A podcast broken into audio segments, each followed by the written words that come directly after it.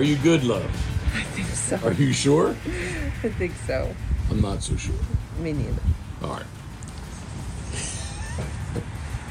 Are you? Are you? Don't are you- ask. No, are- no. Are you good? Please. Yeah, You good to go? good. 100 percent. Mm-hmm. All right. We are testing out some new mics, so I hope that they work out well. We've used them before. We have not used them for this, No. right? So, Nope. The fishing seminar, they did great. yeah, yeah, yeah. Which great segue. We did not rehearse this, but that's what this podcast is. It is about the northern snakehead, which I've done my little bit of research, and I really can't pronounce Chinese words. The Yangtze, Yangtze River Basin is where they're from in China, and in Maryland, I can't speak for the rest of the East Coast, but in Maryland, supposedly in 2002, the first one was discovered in a pond in Crofton, Maryland. So, kind of a if you're familiar, excuse me, I got better slow down already. If you are familiar with Maryland, it's been a busy day. If you've Yes. been familiar with Maryland, if you've been, if you are familiar with Maryland, wait a second. Hmm. Oh boy. Hmm. Now we're going to get good. If you're familiar with Maryland, it will be south of Annapolis, so the Chesapeake Bay. I used to, you know what? Way back in the day, Capitol Raceway was in Crofton, Maryland. Drag racing. Yep. I would go to Capitol Raceway. It was an old cement factory, or maybe it was a current cement factory. They also had a drag strip on it. Crofton, Maryland. That's why I know Crofton. Down Route 2. And you know what? It's not south of Annapolis now I think about it. It is between Baltimore and Annapolis, Crofton. So, but reel me back in. It is. it is episode three of the of the new Mondays, mm-hmm. and we're going to tr- give this a shot. So please let us know if you're watching on YouTube and or listening on any of the major podcasts, because this is the Pitboss Podcast, brought to you by our very good friends at Molly's Place Sporting Goods, as well as in no particular order. I can't. I, don't have any notes. and I can't remember my my alphabetical orderness Okay. because there's there's there's D's in there. I want to make see. Uh, I'm going to start with Dirty Duck Coffee. I don't think Dirty Duck's been been first. Dirty Duck Coffee. Thank you very much. Buck and Jay at Dirty Duck. Thank you very much. I'm trying to. I was already kind of thinking about what order that they are in. I'm going to go with Duck Water Boats. Steve Hoover, Duck Water Boats. Steve, thank you very much. Crabs to Go will be at the end because they were first. They've been first once before. I do know because of Okay. C, the letter C, and you know I do suffer from dyslexia, which you say that I don't, but I do. Um, Duck Blind Bistro. John, Paul, and Jay, guys, thank you very much. We appreciate your support, as well as our very good friends at Crabs to Go. Mark, John, Dan, and everyone else at Crabs to Go. So, but rewinding this, this is a uh, again. Hopefully, if you like this on YouTube, please let us know if it's if this was enter- entertaining, informational, educational, and or any of the major podcast platforms. Please let us know. Um, if this works out well, I would really like to. In August, we have we had planned to try to do something very similar to this, decoy related. Yep. But uh, Northern Snakeheads, love. You were there to help me. Thank you very much. Uh, it is number one of a six-part series this year uh, at Molly's. Easily found on Route 213 in Kennedyville, Maryland, on Maryland's famed Upper Eastern Shore. Um, we got David from Molly's, Mike, and Jimmy. Uh, they're going to talk about snakehead fishing. And were you? Well, I don't want to give anything away, but did you? Were you entertained? I did was. you? Did you I- enjoy it? I did. I did enjoy it, and I want to go do it. Actually, I kind of because you said that on the ride home, especially. It's kind of been on my. Although we got sixty-two other things going on at one time, it is on my it is on my radar for sure. Um, and besides that, we have not fished in forever, No. Right? I might have forgotten. Oh. Side note to fishing, what happened? What did I have to first when you're spinning reel? When you first when we first fished together, uh-huh. well, not very first. Oh, jeez. What did I have to do for you? What did I have to? How did I have to convert you? Um, yeah, so We're I didn't use a spinning reel. We're both we're both right-handers, right? Right. We're righties. So what did I have to do? I, I always, you know, had my my um, you know cranking wheel on the. I can't even remember now. We call it. You, you well, actually, when I so I as a righty with a spinning reel, I actually control the rod with my right hand, and mm-hmm. I function the reel crank crank with with, the left. left. You did it where you flipped it upside down and were reeling with your. No, I did not flip it upside down. I just I just cast with my left and reel with my right. And then you would make me switch the, the handle over, had to re-screw it on the other side. Yeah. And eventually I just said enough of this, right? yeah, he he um, Jeff wanted it his way, and that's the way we did it. Well, you could just say that I wanted. You don't have to talk. You could say that I wanted it my way, right? yes. Okay. But Yeah, just well because if we had to switch out rods, it became an issue. Hundred percent. Um, yeah. 'Cause so I- yeah, one of us had to change, and it was me. yeah. Because that's the way that the ninety-eight percent of the fishing, the spinning reel Spinning reels, yes. So fishing used- community can do it, I grew up using surf rods, right? so that was you know, and I would cast and crank, cast with my left and crank with my right. Mm. So All right. The the table she's a little bit loose. it is loose. Yes. Just be careful. Sorry, I'm trying to do my um, news reporter thing Okay. because I look like I had fleas last time. Yeah, you were like really itching. I know. and Well, there was gnats. There you go again. I had gnats. No, I'm doing that for We have a side note to all this. I, I think that the flies are a little bit better today. We did do a um, 50-50 pine sol. I look, Google. yeah. Well, we've been we've been looking at it for quite a while to figure out how this how this happens. We do have a trap on the front porch that it says it'll hold twenty thousand flies. Which honestly, man, it's got to be. I don't know if it's twenty thousand, but it's got to be five thousand. That thing. That thing looks like it's if it hits the ground, it's going to go. Oh, oh, please. This smell is nasty. The attractant It's is the something It's that's the bait. yeah. It's Yeah. and it smells like fish bait. It's yeah. Well, actually, I think it just smells like something rotten. yeah, Crab bait, how about? yeah. All right, so I do have to say that the flies are a little bit better, but yeah, you did kind of look like you were like gnatting it Yep. or fleas or something. I So I'm trying to sit still. All right, enough of us rambling because I love to talk. I could probably ramble for mm-hmm. at least another hour. You're Rambo. We are going to set this off, hand this over to David from Molly's. And again, please, if you watch on YouTube, leave us comments down below. And if any of the other formats that you listen to podcasts, I don't know how you can tell us yes or no, but and if at the very least you can go to YouTube and you can leave comments. Even if you hate it, Text it's, Jeff. if it sucks, let us know. Right? Yeah, just text Jeff. All right. Without further ado, David from Molly's, please take it away. Hello, everyone. Thank you guys so much for coming out. This is actually our first ses- first fishing seminar that we're holding here at Molly's, so we really appreciate you guys coming out. Obviously, as the title says, we're going to be talking about snakehead fishing and try to get you guys out there catching some more fish, maybe hopefully even eating them. Over here, I have Mike. Over you guys here, I have Jimmy. Mike's actually our fishing guy pretty much here. Jimmy is actually a outfitter. He guides for them, bow fishing, rod reel, stuff like that. Um, so we're going to get into all sorts of those categories. Where do we want to start? Hmm. You want to do bow fishing first, or you want to do? I'll say bow fishing for the last because we know fishing is going to take up the main portion Okay. of it. We can talk about, I guess, location first. Yeah, yeah, no problem. So, where to find them?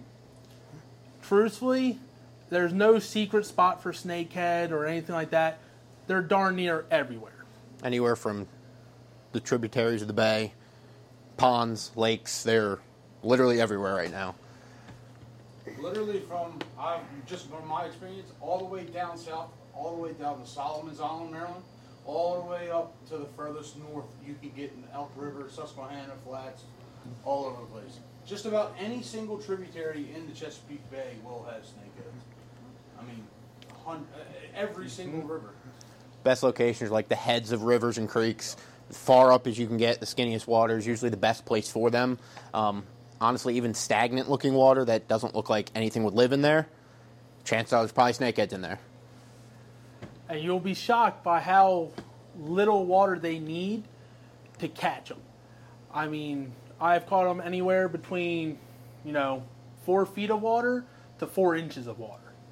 Where their backs are actually out of the water. That being said, if you have access to a boat, that's great. Kayak, that's great. But you're still more than capable of catching them from land. Biggest thing, shallow water, grassy. If you're really going for a top water bite, those are awesome, especially structure, lily pads, trees. You know, as bad as it sounds, trash. Like tires, anything they can hang around because they just like to come out of that structure to hit that bait, fish, whatever they're trying to get to.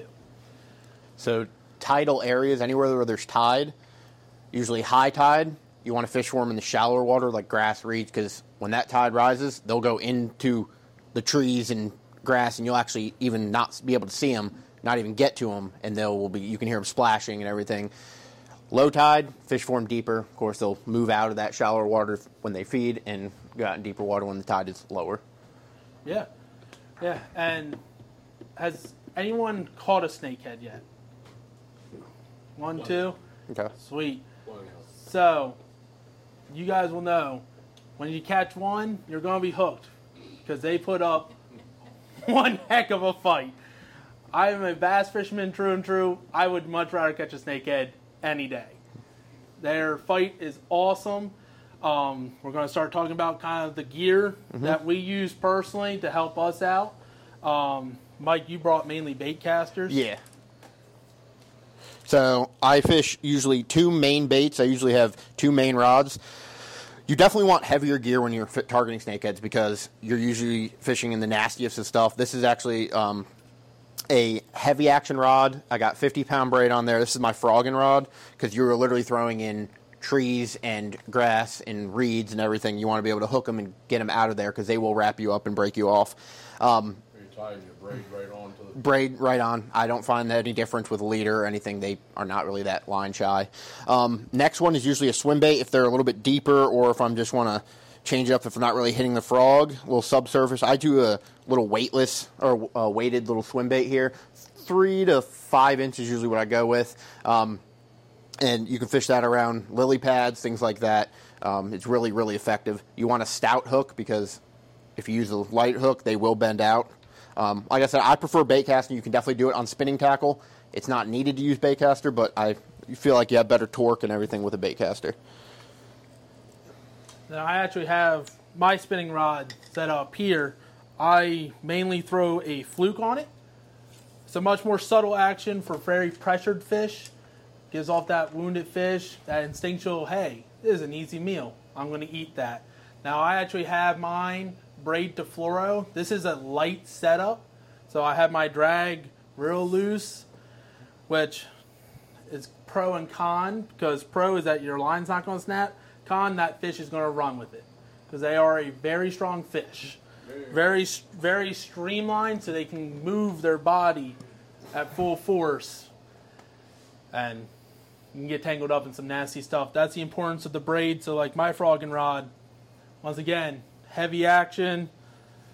I think I have 50, 40, 40 or 50 pound braid on here. And I don't know if, if you guys aren't familiar with braid. Braid has no stretch. Um, as opposed to your like fluorocarbon or monofilament, which had some more stretch. Braid has no stretch. So if you set the hook, it's going straight straight to the hooks, and you are because they have really bony mouths. You, when you guys catch them, they have extremely hard mouths, and it's hard to get a hook penetrated in it. That's why stouter rods, heavier braid, low stretch, you can really set those hooks and Hard really hook very very hard, like hard as you can, and then some. When they blow up, you want to make sure you set that hook very, very s- s- firm. Mm-hmm. We all we all know the YouTube guys when they put their whole body into that hook set and they look like they're going to flip off the boat. That's You don't have much to go quite that hard, but that's not exaggerating on how hard you want to set that hook. I can't tell you how many fish I've lost because it's like, oh, bite. It just doesn't penetrate their mouths at all, allows them to spit it. And if you guys have any questions, feel free to raise your hand, and we will. please so ask. you don't forget it. I just have one question.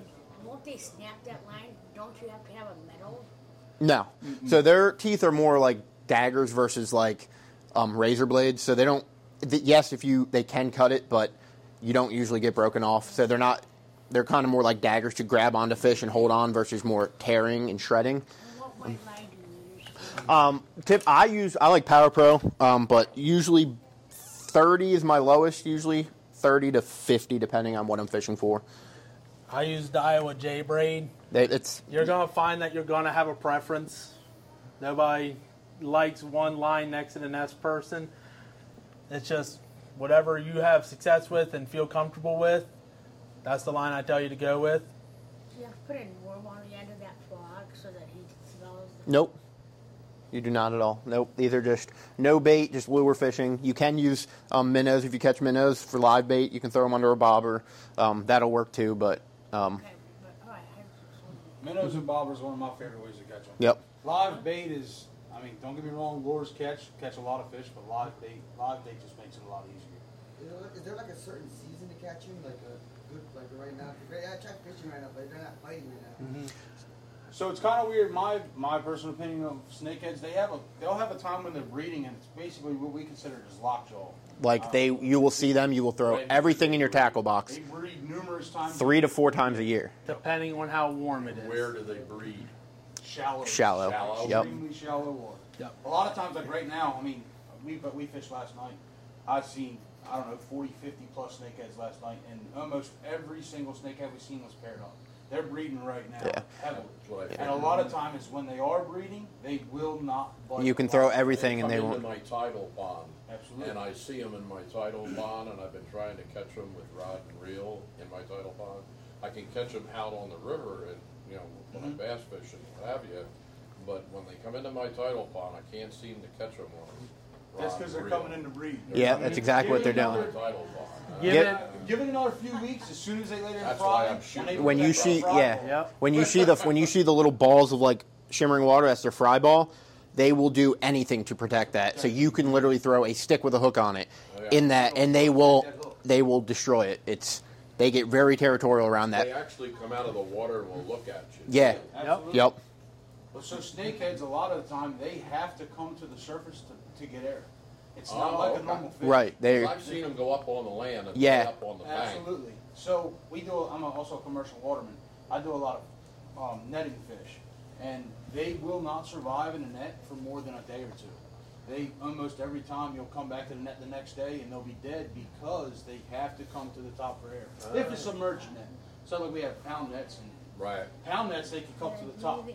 As long as they can come up to the top, they have to get. They have Because to. I see them come They're up. Not like a normal fish. Like I do a lot of bass fishing. I've Yes, fished sir. bass fish down here for almost 50 years.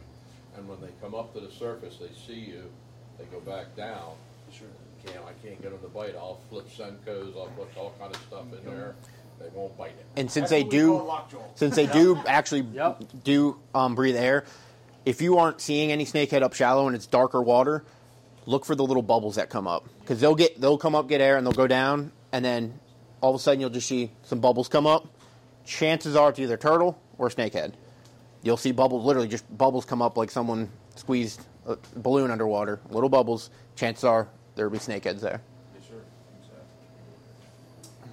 How long are you waiting for your hook setup? It's almost immediate. Yeah, I like to do it. Some people tell you wait two seconds, three seconds.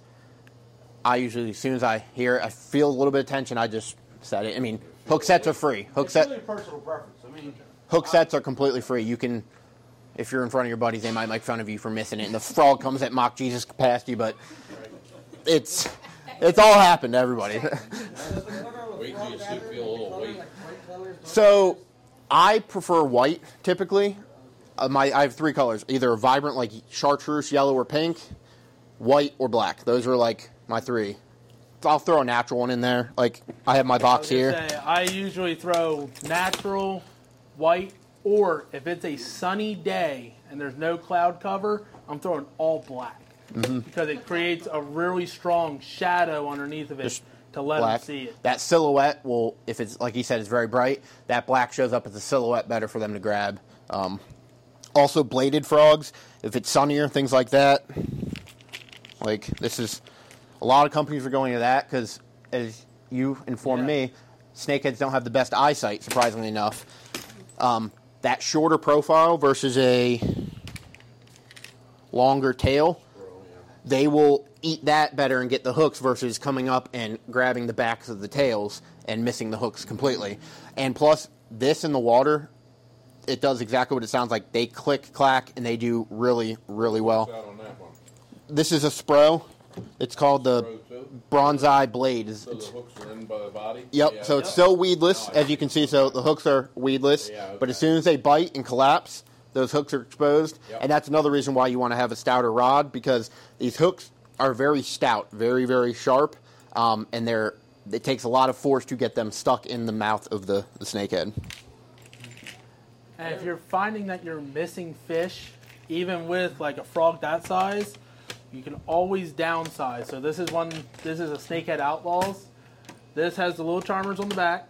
That way, clacking, shine, everything the same. But with it being a smaller profile, even if it's a smaller snakehead, they can still fit this in their mouth. Because you'll find the little ones right now will still bite. Big ones, they're a little tougher because breeding, lockjaw. Yeah. And I like this little. It's actually a Jackall frog. It's a super small profile, but it's still a half ounce. I added little blades to the bottom of it um, to get because these don't come like that. But as you can see, that one. I mean, this one is. I used this at your pond all last year, and it. I mean, it has teeth marks in it and everything, and it's still running true. Um, very, very good frog as well. Um, also, if you miss a snakehead, that's why I also like to have a swim bait tied on. If they miss it and you throw back and you won't catch them, sometimes a little subsurface like a swim bait, throw in that exact area, run that by. Sometimes they'll just easily grab that versus coming back up and committing to a frog. Go deep. Yep. You miss them a lot of times, snakeheads will go deep. They'll go deep, or they'll, they'll bury themselves in the mud, or they'll just go into the grass bed. Yep. You throw something like his swim bait, go deep, and you get closer to them on the bottom. Mm-hmm. It depends how deep you are, also. I mean, if you're fishing four to six inches of water, you're not. You're not. Yeah. yeah. But Chatterbaits. Another. I don't know if anybody of you heard of chatterbaits. Caught most of mine on chatterbait. Yep. you like I was gonna say that's the one beautiful thing about the snakeheads is that half the stuff you're throwing for bass, you can still catch snakehead on. Mm-hmm. Yes. Chatterbaits are extremely, extremely versatile lure. They work. That's the ones that just show So Yeah. So Bladed jig. so this is gonna be this is why I have to. that is all actually- chatterbaits. I was gonna say this is actually one by, by addiction bait, the one that we carry here. So basically, this blade, as it runs through the water, So it ha- it's a jig head basically with an moves exposed hook, back and forth, but with a jig uh, blade So on it it. So vibrates, gives you this tie a that, crazy action and that as will it's going through. go as like well. that in the water, and this whole bait will do that. Yep. So the skirt moves on a regular chatterbait. This one, it You guys just wanna- you wanna pass that around to show people? Swing. So this is a chatterbait. You gotta, you gotta wait on your hook. Yeah. So like I said, this is one that's actually made by Addiction Baits. I'm just gonna say, did, did you do that or? I did not. I Nope. came that way. Yes, sir. 'Cause I could rig one that way. I got plenty of those hooks. That's the one that he says It's he gets. interesting. I didn't. I was think that. Now chatterbaits don't work the best around any wood, just because they're prone to roll over and get snagged. Because that blade is cut out in the front, and if they hit that, it tends to roll, and your hook point will go straight in the wood. Um, typically, I like it in grassy areas, um, more open areas, but they're very, very effective lures to catch snakeheads. Um, They work really good because of vibration and sound. Snakes, snakes don't like anything, or snakeheads. They don't like anything in their territory. They're very territorial fish. Mm-hmm. If there's another fish coming into it, where it lives or where it's protecting its young, that's when it will attack and eat it. So, yep. And if you are throwing a chatterbait, anything like that, that's kind of when you have to start worrying about what color should I throw. Whether the water's clear, whether the water's dirty, Mm-hmm. stuff like that. Typically, the darker the water, either super dark colors, black and blue, or a super vibrant like chartreuse or orange or something like that, so they can see it. That darker color will contrast better in the darker water, and that vibrant it will, you know, kind of show up. And then clear water, just more natural-ish Yep. colors Like a is what I. green- like kind of like a green. Yeah, like a darker green, yep. things like that. A lot of times, what I tell people is when they ask, "How do you catch a snakehead?" Act like you're bass fishing. If you mm-hmm. act like you're mm-hmm. bass fishing, you're going to catch a snakehead. You, if you're on a kayak or anything, hit the shoreline, just fan cast wherever you make multiple casts. And another thing is, if you don't catch one in one area, come back in 15, 20 minutes, and sometimes there will be snakehead there. Oh, Always, never give up on an area. Is what I find is make multiple casts, come back later, and you can catch them. It's And what you will see these snakeheads do a lot is, especially if you're fishing top water, they will come out of that structure. You'll watch them shoot out. There'll just be a straight V that comes to your bait, and then it just stops. Stop right before your bait. They will sit there and watch it. Mm-hmm. That's when you want to be very subtle, slow down, little twitch here, a little twitch, and then all of a sudden you'll notice it will, will either just nip at your bait or it will full on take it. Unfortunately, there's not really a way to control what it's going to do. I've You had them sometimes. hope for the best. I've had them where they've come out of the water completely, and just literally will skyrocket like a torpedo. And I've had them where it's just like a little, and they just Yep, just a little grab pop. it. I guess you want to talk about kind of what to look for when in areas if you're We kind of went over that already. Okay. Structure, lily pads, shallow water. We already covered that part. We want anything else you Marsh want grass, Mm, Marsh Trees. grass, yes. marsh grass pretty much How do you prevent them from getting snagged on the and stuff with those sharp little hooks? So A lot of them are weedless yep. so the hooks face an opposite direction. Like on the frogs, the hooks actually face up in the air. So when you're going over top of your grass beds and your weed beds, the hooks face up. So when the snakehead grabs the top of the hook, it pulls down. Like you said, they're weedless. so they're you can see it's um, it's weedless so the hooks are kind of attached to the body so they're not going to get snagged and then as soon as that fish bites it it collapses and those hooks are Up and it doesn't go down Yeah. towards Yeah. the okay. pass that around show some people it's Make sure you got a good stiff rod. yes Yep. because like i said those those plastics are fairly hard designed to be. Yep, so and they float right on the water. And they float right on the water. That's awesome. Some of the gear that you guys can use that will really help you out. The number one thing I grab, pair of lippers. As soon as you hook this on a snakehead, hold on tight because it will. I mean, it will shake like Yep. crazy, and they're they're very very powerful strong fish. Get yourself a pair of grippers if you don't have them. If you're going to catch snakeheads, they are. You'll break most of Just- the plastic scales. Yeah, yeah. Just like a net, a net is vitally important if you are on a boat. I ran into it last year. We were actually fishing in a lake in Delaware with my father. Caught a snakehead, no net. We had a pair of lippers. Snakeheads have really strong jaws. If they don't want to open their jaws, they will not open them. You almost have to wait them out. So if you can net them, have them sit in that net, let them tire themselves off to where you can get those lippers in, it's way easier. We ended up having basically I went overboard grabbing this fish to put it in the boat. So don't recommend that portion of the fishing. You better tell them how long they live in your live well. or Yeah, that's the other thing. If you want to keep them, to transport them, you do have to kill them in the state of Maryland. You don't have to kill them if you catch them and release them in the exact same area, um, but they're preventing any more of the transportation of fish. So if you do want to take it home and eat it, you have to kill it. Um, where the bat comes in play. I was gonna say, well, we can talk about the pliers too. Yeah. What a lot of people will do, and in my personal opinion, it does improve the quality a little bit because it allows them to bleed. It's kind of like bleeding out like you know an offshore fish or mm-hmm. anything like that. Bleeds out the meat a little bit. You can take your pliers, take out its gills. You do need to remove both sides of the gills. Just helps them go a little bit faster. That, or if you're like me and you're on a kayak and it's hard to get lippers and pliers as this fish is going about, you have the old billy bats. You'll be surprised what a one good whack of a bat to the back of that head, it will stop that fish from moving any further. And you will hear it because, like I said, they have Oh, really dings. bony heads and mouths and everything. It it's a big thud and And that's the thing. It's not like, you know, you can take a knife and, you know, kind of stab into that. That head is so hard. You actually, if you ever see a snakehead skeleton, you'll see just how big that plate is on the top of their head. I heard you say you broke some knives off and I, I broke buck knife Yep, off inside one, one yeah, it's yep.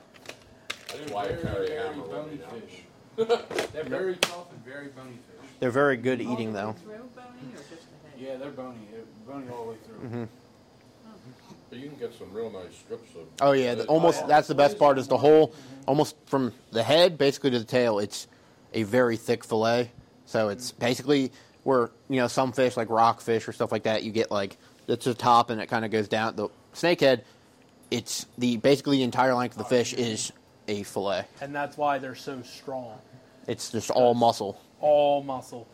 I personally think, I know this is going to be crazy because I know how Maryland is with their rockfish and stuff like that. I will take a snakehead over a rockfish any day. Same here.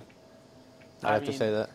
They are in very firm white meat, no fishy taste. It almost kind of reminds me more of a flounder, to where it tastes whatever you want to cook it like.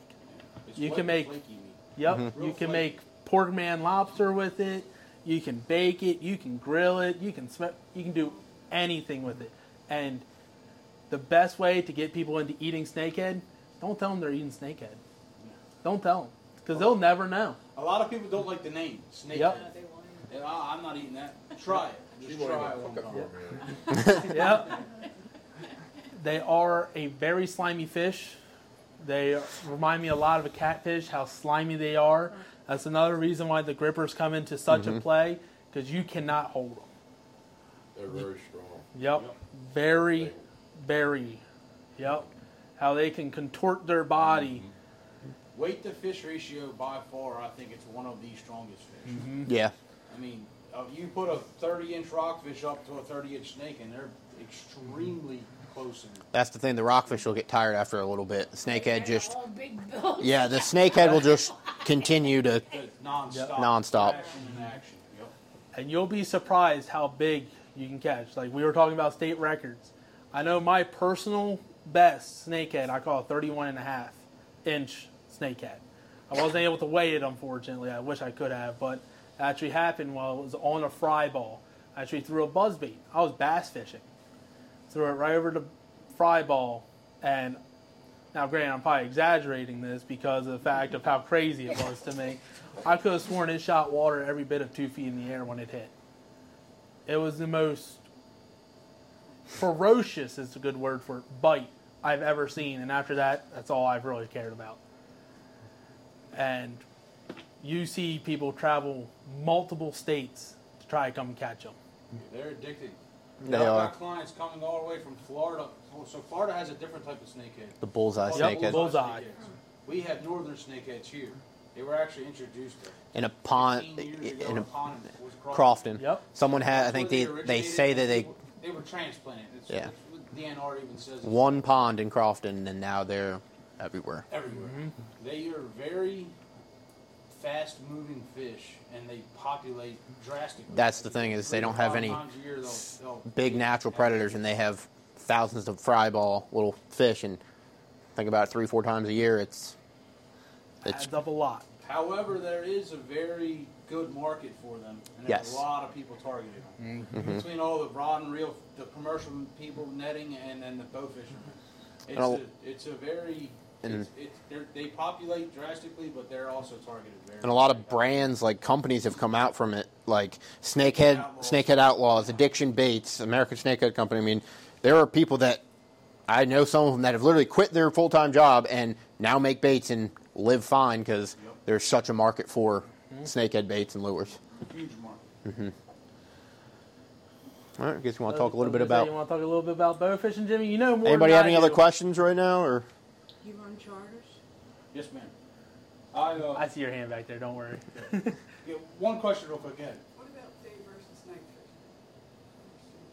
fishing? I've never I had a whole day versus night fishing.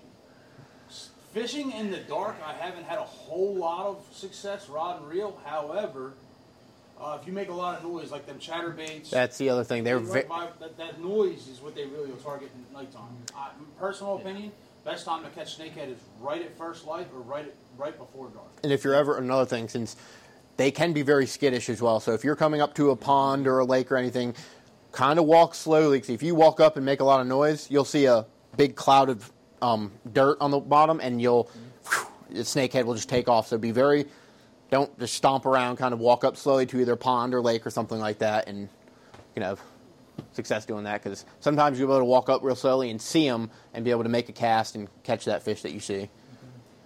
And if you do ever see a fry ball, good chance they may not hit on the first throw. You may have to throw it at that fish, you know, 10, 20 times. It's kind of the same way a bass is. They sit on that ball, especially if you catch the first one, because both pairs actually guard that fry. Mm-hmm. If you catch one, going to take a lot of throws to catch that second one. And as far as the lures in there, I always start with a frog, just because it's I think it's the most fun to catch snakehead on because you watch them splash and everything. Second is either a chatterbait or um, like a swim bait is usually what I what I go for Yeah. after that. But always start with a frog. It's personal preference, um, and what I've had most luck on.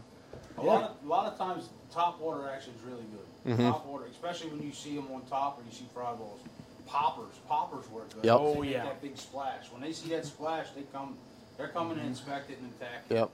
So But it makes if you use a popper, have that and have that because they will thrash and you will have treble hooks going every other which way and they'll end up in your legs, arms, hands, ears, everything. It's you don't want to use popper in a heavy grassy area. You No. You're just going to get absolutely mangled in the grass. Mm-hmm. It's got to be. You got to have clean vegetation. Mm-hmm. You don't want vegetation unless it's deep. If it's deep vegetation, it's not sitting on top. yeah, and that's any type of grass. Any even that slime you see on a lot of like farm ponds stuff like that. I mean, I have a frog here that has still some of that hanging off of it from. I mean, it's still got that grass, that crappy kind of grass that's on the, the top of ponds and stuff. They will be sitting under that to get out of the sun, and Yeah. sometimes they'll go in the. It's any type of grass, reeds, lily pads is what I look for for an eye. Yeah, a lot of times when you go to the backs of the heads of the creek or something, and you see an area that is that you wouldn't even think a fish would live in it. That's where they're at. Mm-hmm. Stagnant algae on top of the water. Because they don't need the oxygen from the water. Yep. They come up to the top. Yeah, and they need the, oxygen. the air versus the oxygen in the water. They don't have to have that oxygen. Yeah. Any other questions? Please mm-hmm. ask away. Yes. Please. I want to let I want you guys to leave with full confidence of like I'm gonna go catch me a state record. You know what I mean?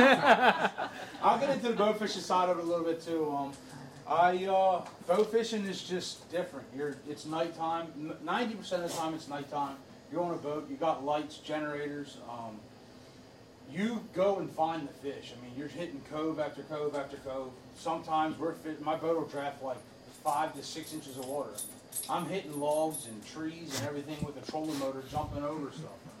It's you're in areas that went wild bow fishing. You're in areas that most boats can't get to. I mean, especially with an outboard or anything. My boat has a 36 volt, 112 pound thrust trolling motor on the front. I also have a 9.9 horsepower kicker on the rear, and my big main motor, which is a 150.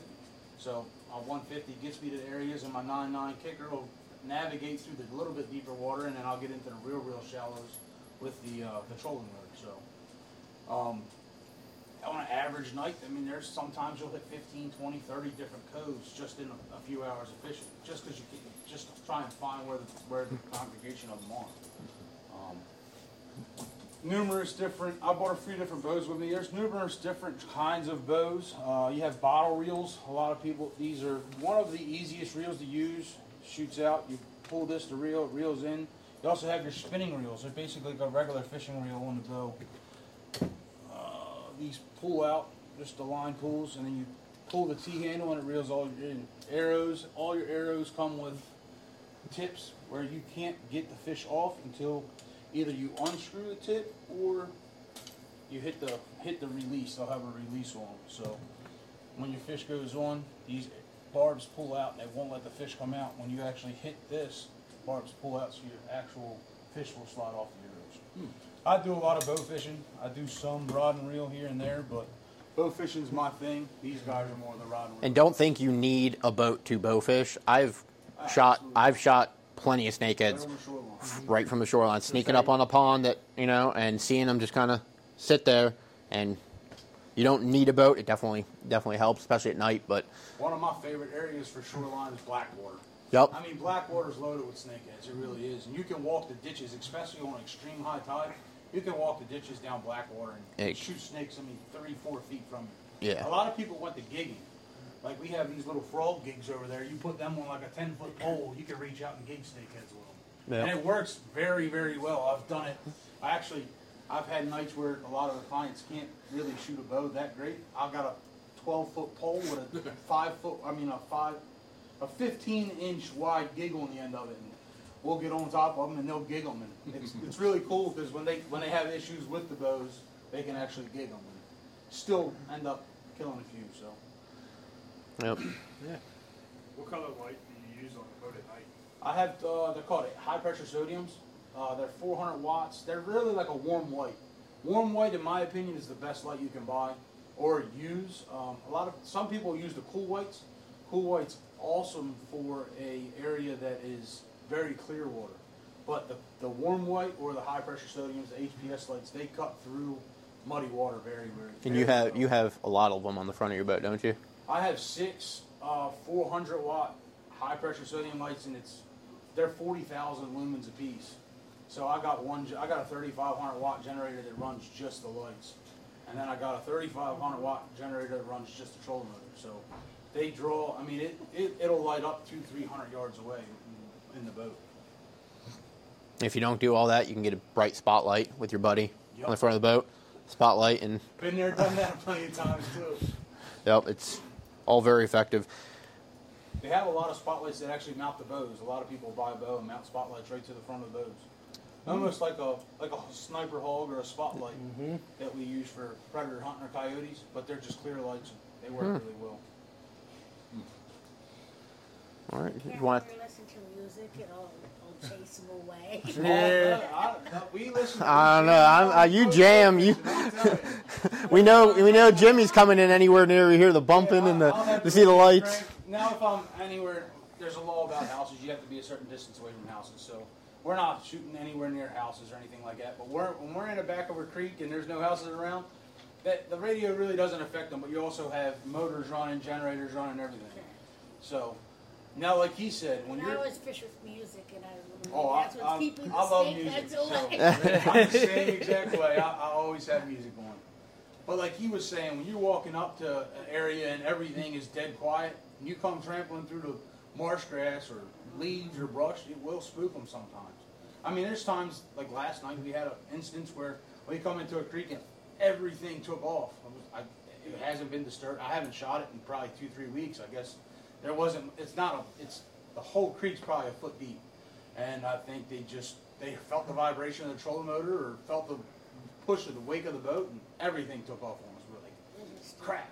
So we had to do a little bit more digging. We finally got to the back of it, and there was a few back there sitting. So, but they are very finicky. They mm-hmm. are finicky mm-hmm. fish. You can go out and catch a ton of them sometimes, and go out and see them and not catch them and be extremely, extremely frustrated. It's you can have. Especially when they get that lockjaw. Yeah, it's I've been one day, I think it was a Friday or Saturday, we went in the morning and we caught probably 15 or 20, I mean, back to back to back in like two hours. Went back the next day and never even caught a fish, and we released every fish we caught. So it wasn't like You there took weren't 'em. no fish there. I mean, it was just I have a. Mm-hmm. Now, when you use this bait, can you catch other things on this at all, like stripers or anything? So if you're not going to catch a snakehead, you might still be able to catch something like catfish or something. Um, so usually the frogs, they're more geared towards bass and snakeheads, which kind of go hand in hand. Typically, if your areas where snakeheads are, they're going to be bass. Same, vice versa. Um, swim bait, you can catch them on. These are what these little guys there, the little paddle tail swim baits. They work for rockfish, um, bat, just about everything. Um, catch white perch on these swim baits. Yeah. sometimes. It all depends on your bait, like he was saying.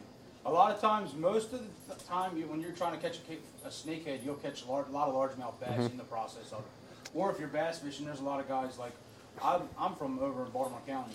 A lot of guys fish all the big tournaments over there for bass. Them boys are catching snakeheads nonstop. Mm-hmm. Yeah, and if you're catching a bunch of bass in one area, don't think that there's not a snakehead. They don't. It's not like they, especially bigger bass. They they live pretty They much in the. live clo- I mean, we've been boat fishing and had a largemouth here and a snakehead here within three foot of each other. They don't. They won't eat each other when they're that big. And, I mean, they always largemouth eat snakehead fry all the time. Mm-hmm. Same, same vice versa. Snakehead eat largemouth fry. I mean, But when they get to like a certain size, they just, they just kind of coincide with each other. Yeah, they live together. Um, yeah, so if you're catching largemouth, don't count it out that there's not snakeheads there. There's chances are there's probably snakeheads there. absolutely.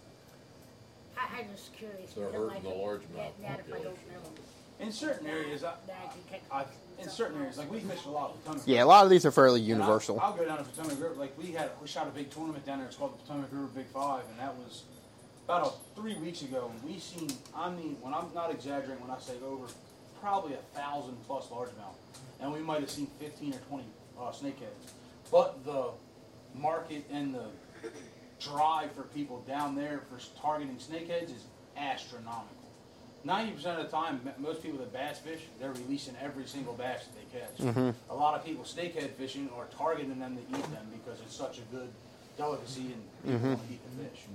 So And some restaurants are actually starting to sell them. I think uh, Ken, what is it, Kentmorr and on Kent Island, they actually have it regularly on the menu, and they get it from people like Jimmy and stuff the like. last week, I've had three different restaurants contact me buying snakehead flakes. Yep. From ba- back in my area. Yeah. I mean, I said, I'm a commercial waterman. I have a TFL and all kind of licensing and stuff to sell uh, anywhere from crab. I'm a commercial crabber, fisher, and bow fisherman, and we sell any kind of fish that's legal to sell. We sell. So uh, restaurants now are really starting to pick up on it. Oh, everybody wants snakehead. They keep asking for snakehead. You get snakehead. Oh yeah, we got plenty of it.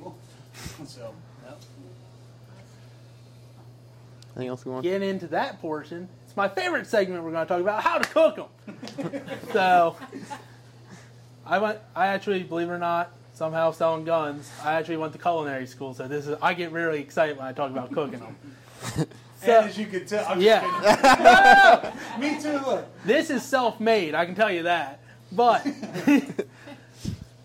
introducing it to someone, there's nothing wrong with a little bit of just like a fried snakehead ball.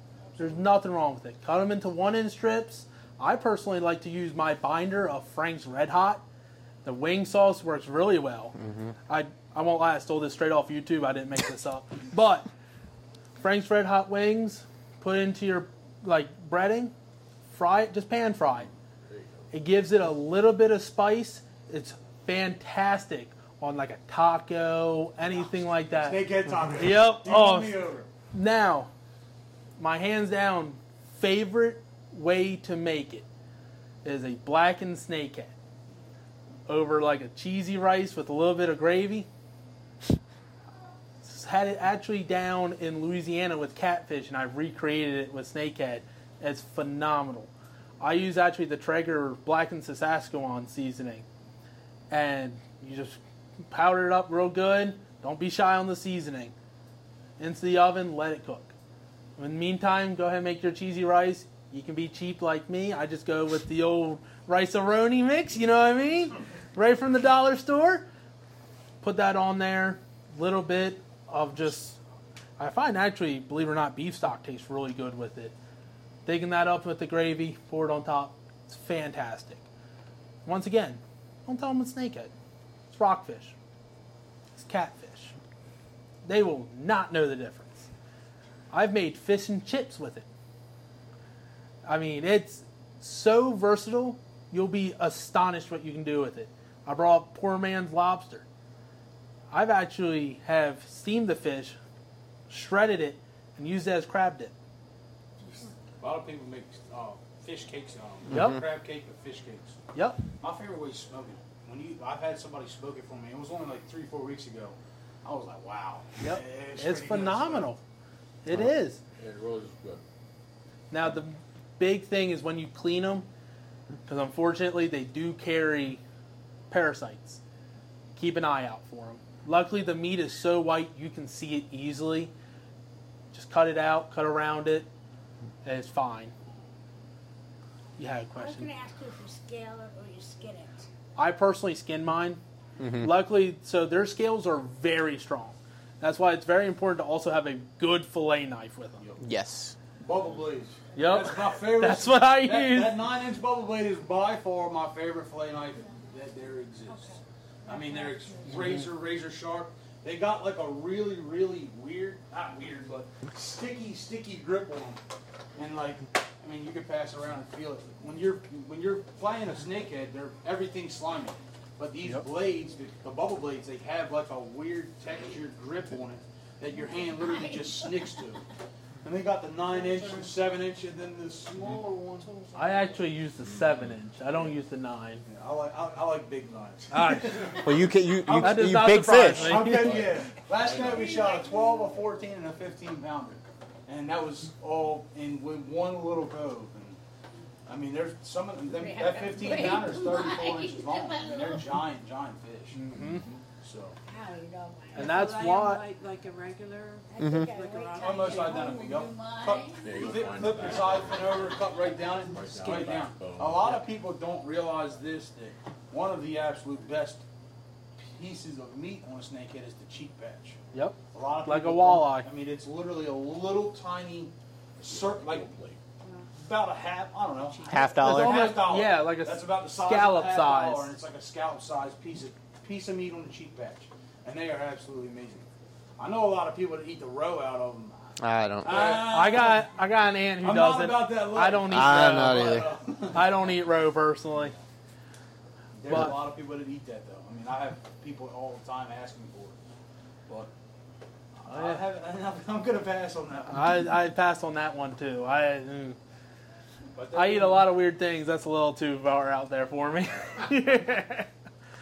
but anything you do, shellfish wise, fish wise, you can recreate. Don't shy away from keeping one. They're actually extremely easy to clean. Once you make that, once you pull that fin up, make your cut behind, you can run it all the way down to the tail. Their pin bone section, they actually don't have a very big pin bone section. What would you say, maybe four or five inches on a big one? Yeah, like all the way down towards the back belly. Yeah. The pin bone section is definitely that's where a lot of people will be like, oh, they're bony fish. They are bony fish, but if you that it's literally like they're kind of a little bit bigger than the size of a needle. I don't know. Yep. It's little pin bones is what they're called, and that's the only really hard part about cleaning them is that pin bone section. Yep. The whole top half around the head that slides all the way back down the back fin. I mean, that whole front half is a massive chunk of meat. Yep. I think the 15 pounders last night, the one 15 pounder, one of the one fillet on one side was like four pound fillet, Mhm. four and a half pound fillet. It's like eight pounds of meat on one fish. It's pretty good. Oh yeah. And like I said, hands down, my favorite fish to eat. Taste is phenomenal. It's fantastic to catch. They're the, they there's a reason they're arguably, arguably probably the number one targeted fish in Maryland, in both you know offshore and inshore. It, they got a run in with rockfish right now. Yep. There's a lot of people targeting snakehead. Just about, I'd say, about the same as rockfish. Because I feel like it's a lot easier to. You don't need all the resources. Right, you don't need a boat. You can catch them and be very successful from shore, from a kayak. You don't need a giant expensive boat to run out and find the fish. They're, you know, ponds, You lakes. don't have to worry about no regulations either. Right, that's the other thing. Any size, any size you catch, you can keep. No size limit. All. You The only regulation is if you transport it, it must be dispatched. Yeah. And- However, if you're not transporting it, a lot of people, a lot of people are not very knowledgeable on this. If I catch a snakehead, I, I can 100% unhook it and let it go back in the exact same spot that I caught it. I can't catch a snakehead, get in my boat and drive 20 minutes down the river and release it. That's technically illegal. Yep. You have to catch it and release it from the exact same spot. But which a lot of people are starting to do. them Legally, there is no state of Maryland Department of Natural Resources can't tell you you have to kill it. That's was one of the big arguments about it was Not like a channel blue, the blue channel cat. Basically blue cats, channel cats. I mean, they are an invasive species, Mm-hmm. which they they recommend you do kill them. However, it's not mandatory And as long as it's the same body of water. I'm sorry. I thought that there was a law for that, and that you had to kill it if you caught a, um, a, a blue cat. And it, the blue cats that they say are very invasive right now. Yeah, So- you're not supposed to transport them. You can release them in the same body of water that you catch them from, but you're not supposed to transport them. That's the same thing with the snakehead. There's a few of them swimming around with tags on them. Oh, absolutely. Uh-huh. DNR same thing with with yeah, bucks. with snake, Yep. a snakehead. There's a bunch of ten dollar tags and quite a few two hundred dollar tags. My buddy just shot a two hundred tag the other day. Yeah, so the DNR they go they go around the big shock boats. They did a massive, massive study down on the Potomac River. Actually, it was really Virginia that did it, but Potomac River, one side's Maryland, one side's Virginia. Out by Uh, Smallwood. Uh, actually, it's called a Little Hunting Creek. They tagged hundreds and hundreds and hundreds of snakeheads. It's right across. It's a little bit north of Smallwood, I believe. Yep. Right across from um, Fort Washington. Yep. Fort Washington, right across from there is a little bridge, and you go under it. for many years. Everybody knows about it up there, and it's called Little Hunting Creek. And they tagged, they shocked, they went through with the shock boat, caught all these They fish. just did over the Northeast them. River too. Yep, they did up to, up north. Yep, sir. yes, sir. But those blue catfish actually have more of an environmental impact than the snakeheads do. One million percent. Mm-hmm. Because blue cats never stop eating. They will eat literally everything. I just everything. caught one yesterday, blue catfish. I wanted to see what he was eating, so I opened his guts up on the on the boat. He had nothing in there. Okay, I put him in my live well. because I figured I'd bring him back to the house, whatever. I don't know what I was going to do with it. Three hours later, I got back and he was in the live and he was still swimming with his guts wide open. Yeah, they're they're Blue cats are one of the most That's detrimental fish to the state of Maryland, in unbelievable. I my couldn't opinion. believe he was because they get large too, and they will eat. I actually ended up throwing him out of the boat back into the river. But we live on the Bohemia River. Yeah. Okay. We've caught blue cat, we've caught blue cats down on Potomac River upwards of 80 pounds. Up here, our biggest one ever, I think, was 57 or 58 pounds. And that's right here, like I said, Baltimore County is where I live. We commercial fish. Blue cat's one of our number one fish that we target in the commercial industry. And I mean, we found that blue cats, and some days we catch thousands and thousands of pounds a day. Come back the following week and catch another Most of couple those thousand fish pounds. traps, the ones that are the long, they, they have the uh, holes in Yep, the yes, ground sir. and all That's that. called a Is- pound net. Is that what the pound net? Is that what Yes, they're sir. called? And that's what they're really looking for. They're trying to catch any kind of Catfish, catfish. shad, yeah, just about anything, but rockfish we're not allowed to keep until June first, and you have to have a quota for that, so. But that's, that's a whole different ballgame, talking about netting. Yeah, I know. Yeah. But blue cats are definitely one of our number one mm-hmm. tar- fish that we target. I mean, blue cats taste amazing too. I don't know if anybody's ever ate them, but they, don't get me wrong, I'm gonna take a snakehead over a blue cat any day of the week, but blue cats taste very, very good mm-hmm. if you eat them. A mm-hmm. lot of people always say, oh, catfish are, a lot of people don't like catfish. I'm Channel one. cats. I'm one. I don't Channel- like catfish. Have you tried blue cats? I have. Oh man, that's crazy. I don't know if it's So because who people cooked are- it for me, but Yeah, so a lot of people say Put channel. that more I, that sauce on there. I know it. I, I personally don't like channel cats. Uh, I, I just never been a fan of eating them. But when I tried a blue cat for the first time, I was like, wow, it, Huh. way, t- blue cats really taste way Maybe a better than little channels. sauce. Yep. Hmm. Any questions? Do I need to give out more secret recipes? Anybody have any questions about stuff that we have in the store? I mean, anything, go-to rods, lures, line, anything. How would, what would we get for a setup? What would be a good setup? Exactly. I know you said something. Are you talking spinning or bait casting? Uh, spinning. Spinning. So, I'll bring. I'll actually walk right over to you. That way, I don't have to sit there and go, "Oh, well, it's this." I'm gonna come over to you. So, this is a Fenwick. I recommend a medium action. A lot of the spinning rods are medium light. Unfortunately, it's hard to find a medium heavy spinning rod that's not, you know, like eight foot long. But there's a medium rod. I actually have a Lew's on here. Um, we have a lot of other ones in here that are great. Anything you can crank down that drag on, because really the biggest thing is you don't want to, you know, if I'm fishing in kayak, I want to get that fish to me as quickly as possible. Because if I'm in that kayak and I have my drag loose, it's going to pull me into some kind of lily pad structure, and unfortunately, after that, I'm probably going to lose it. Oh yeah, I don't stop reeling. That's why it's really important to have a heavy duty braid on here. There's actually a lighter braid right now because I was actually going spe- particularly after bass. Ended up catching a snakehead, of course. But um, usually on my spinning reels, I'll run minimum like well maximum around 20 because braid is stronger. I'll run a 20. But I mean, you guys can pass that around if you want. Just make sure you don't hit a sprinkler, please. Don't you can break the rod, just don't hit the don't sprinkler hit the head. sprinklers. The rod I can replace. People laugh all the time when I say, man, I, and these guys will probably vouch for it. One of the best bangs for the buck, in my opinion, is an Ugly Stik. Yeah. I mean, Yep. them rod, they're they're cheaper on the totem pole, and they they'll last a long, long time. It's something you don't need a ton of sensitivity for because typically you're using moving baits like a frog, things like that. You don't need to feel the bite because you can see the bite. You can, you know, so you don't need to.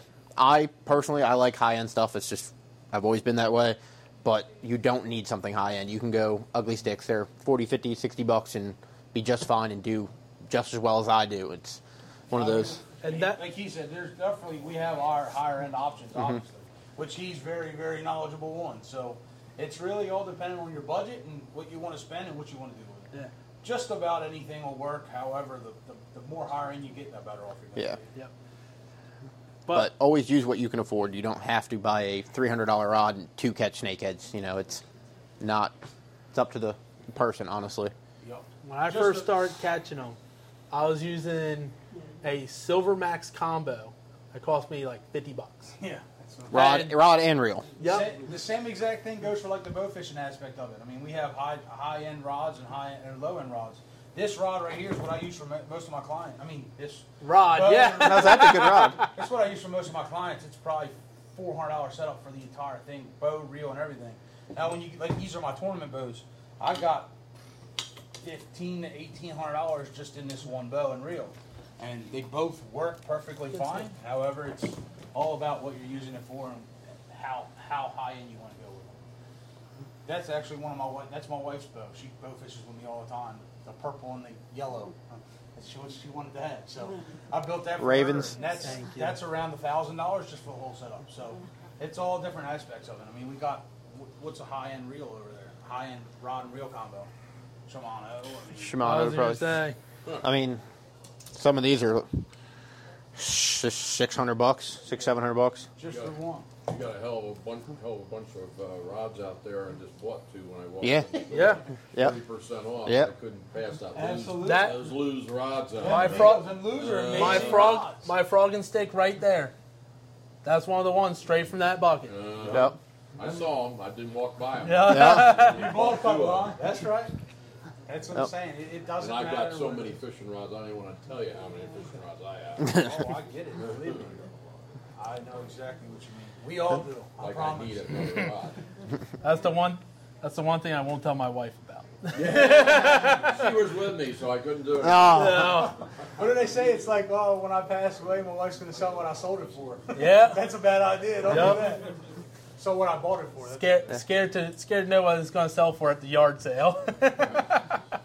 Mine's very supportive. I got a daughter. She's right down the steps there, goofing off. That's her making all that noise. she bow fishes with us. She goes rod and reel fishing with us. She loves it. Mm-hmm. I mean, one of my number one things is getting the youth involved. Mm-hmm. I mean, we take I take youth Yep. all the time, bow fishing, take them rod and reel fishing. I mean, the youth are next generation. If you don't get them into it, you- you're we're not going to have that future. So, getting the youth in it is huge, huge, huge to us. and it's very fortunate that Maryland has the snakehead population we do because it is fun and it's it can be easy for kids to basically. I mean, some of these you can just like this frog you can literally throw out and just reel. You don't have to do anything special. You don't have to work the rod. You can just have a kid throw it out and reel, and they can be successful. So that is the number one way I catch them, actually. Working Yeah. through lily pads. Because that snakehead's going to bite regardless. Yep. Whether I'm sitting there twitching it, making my arm fall off because I'm tired of working the rod so much, I'll sit there and I'll just, quite simply, just reel it. And like I said, you'll see them come out. All right, I need to start getting ready. Boom. Yank. Awesome feeling. I mean, sometimes it's as easy as the bobber and the hook trick. Take Yep. a bobber, take a hook, put a hook underneath of it, 12, 24 inches, throw a live minnow on it, cast it out. The kid will sit there and watch the bobber. Once the bobber goes down, they reel and they got a mm-hmm. snakehead. A lot of times, like I was saying before, when them boys down there in Blackwater, I've done it myself, Blackwater, shoot them in the ditches. That's where 90% of the people were are catching them right on the side of the road down there. Yep. Bobbers and hooks. yep. Or throwing lures in there. Yep. That's one of And my that's- easiest places to catch a snakehead, Yep. in my opinion. And the- when it's right. When they have Yep. that lockjaw, it's Yep. it don't happen. And that bobber and hook is also super important to remember when you're in a very pressured spot. Where I caught my biggest snakehead was actually right at Still Pond Creek, right on the bridge. Uh, there is not a single day I ride past there I don't see at least two, three vehicles. Now I caught it before the whole snakehead craze really took off, but going to a spot like that where I know they're getting hammered, people are constantly throwing lures at them, live bait probably the answer. Let me go with the most natural setup I can do. Let the fish come to it. Because they've seen just about every lure there is at this point on the market, arguably. and that's Now, why a lot of companies are coming out with New stuff. new stuff Yeah, to weekly, you know to show different presentation to fish and Like we were just actually talking about earlier today, talking about when the chatterbait first came out back in 2004. I remember how game changing that was. It's the same thing. If I'm sitting there, I'm throwing a chatterbait, I'm not having any luck with it. I'm gonna try a beetle spin. Something they may not have seen before, a little less flash, but hey, it's still a moving bait. I bet you catch one. Mm-hmm. Don't be afraid to try different baits. I've thrown crappie jigs and caught snakeheads. just because it's something different. The little Mepps blue fox vibrax is what the fish is. Yep. I mean, it's like a They'll eat anything. yeah. I mean, they'll eat just about anything. Yep. It's the craziest thing. Something you, I've caught them on rattle traps that I throw for rockfish and catching 30, 30 40 inch rockfish. On I mean, the, the fish was probably 14 or 16 inches long and it was on like a six or seven inch rattle trap. It couldn't even fit the fish in its mouth, and a snakehead ate it. Yep. Couldn't believe it, but I'm. I mean, it, it happens. You, just because you don't think it's going to work, it it, it it may. I mean, they're oddball fish. They, They are. I mean, they're not normal. It's not like a largemouth. Is there any more questions? Please let us know. All right. We Gonna go appreciate you guys wrap coming it up out. Then, guys, thank you so Thank much. Thank you guys. We really do appreciate it. Please take your time, shop around. Are we rolling though? We are. Well, I want to thank you, Karen, for your help uh, in pulling that off. I hope it was halfway interesting for It you. actually was. It's always a good time to come to Molly's. Easily found on Route 213 in Kennedyville, Maryland, like I always like to say. And uh, nah, that was that was that was good. That was good. Uh, that is uh, seminar number one of five. So four more to come this year. Uh, two, one more in June, two in July, two in August. Uh, I did go live on Instagram for a little bit. Actually peaked really quick, and then kind of kind of dwindled off. But it was good for a Sunday, late Sunday afternoon. And we are southbound and down, headed home. Yeah. Here. So, love, what what did you think, love? Um, yep, David, Michael, and Jimmy. Wait, first of all, the pups are all kind of. They've been good today. All three have been in the truck. We did leave it running with the air on. Oh, we did. We always do that. Yep, David, um, Michael, and Jimmy all did a really good job of making me want to go snakehead fishing. So, rod and reel or bow fishing? Um, you know what? I, mean, rod and reel is obviously my go-to because that's what I'm familiar with. I want to try the bow fishing Yep. uh, side of things, but um, yeah, I just think it'd be a whole lot of fun. Right, Duca? I guess I should put my seatbelt. Yeah, probably. All right, here we go. Drive, please. All right, I will continue to drive, but yes, Molly's is an awesome family business. Molly's is the title sponsor of the Pitboss podcast. Duke's trying to get into this into the shot. That's all right. Uh, and also, we want to thank our sponsors, Crabs to Go. Wait a second. Wait a There we go. All right, stop dinging. Crabs to Go. Dirty Duck Coffee. Duck Blind Bistro. I always butcher that. Bisto. It's Bistro. Bistro. Duck Blind. Duck Blind Bistro. I'm sorry. I'm a, I'm a mess. I'm not hot, but I'm a hot mess. Um, and lastly but not least, our very good friend Steve Hoover of Duck Water Boats, which we guide from full time in the world's largest duck boat. Yes, it is. It is beeping. But love, thank you very much. I love you. Appreciate all your help that you do for me. And uh, until next time, thinking of you, we are. Boom, boom. Boom, boom. All right, drive home safely, love. I'm trying hard, trying hard. Two hours.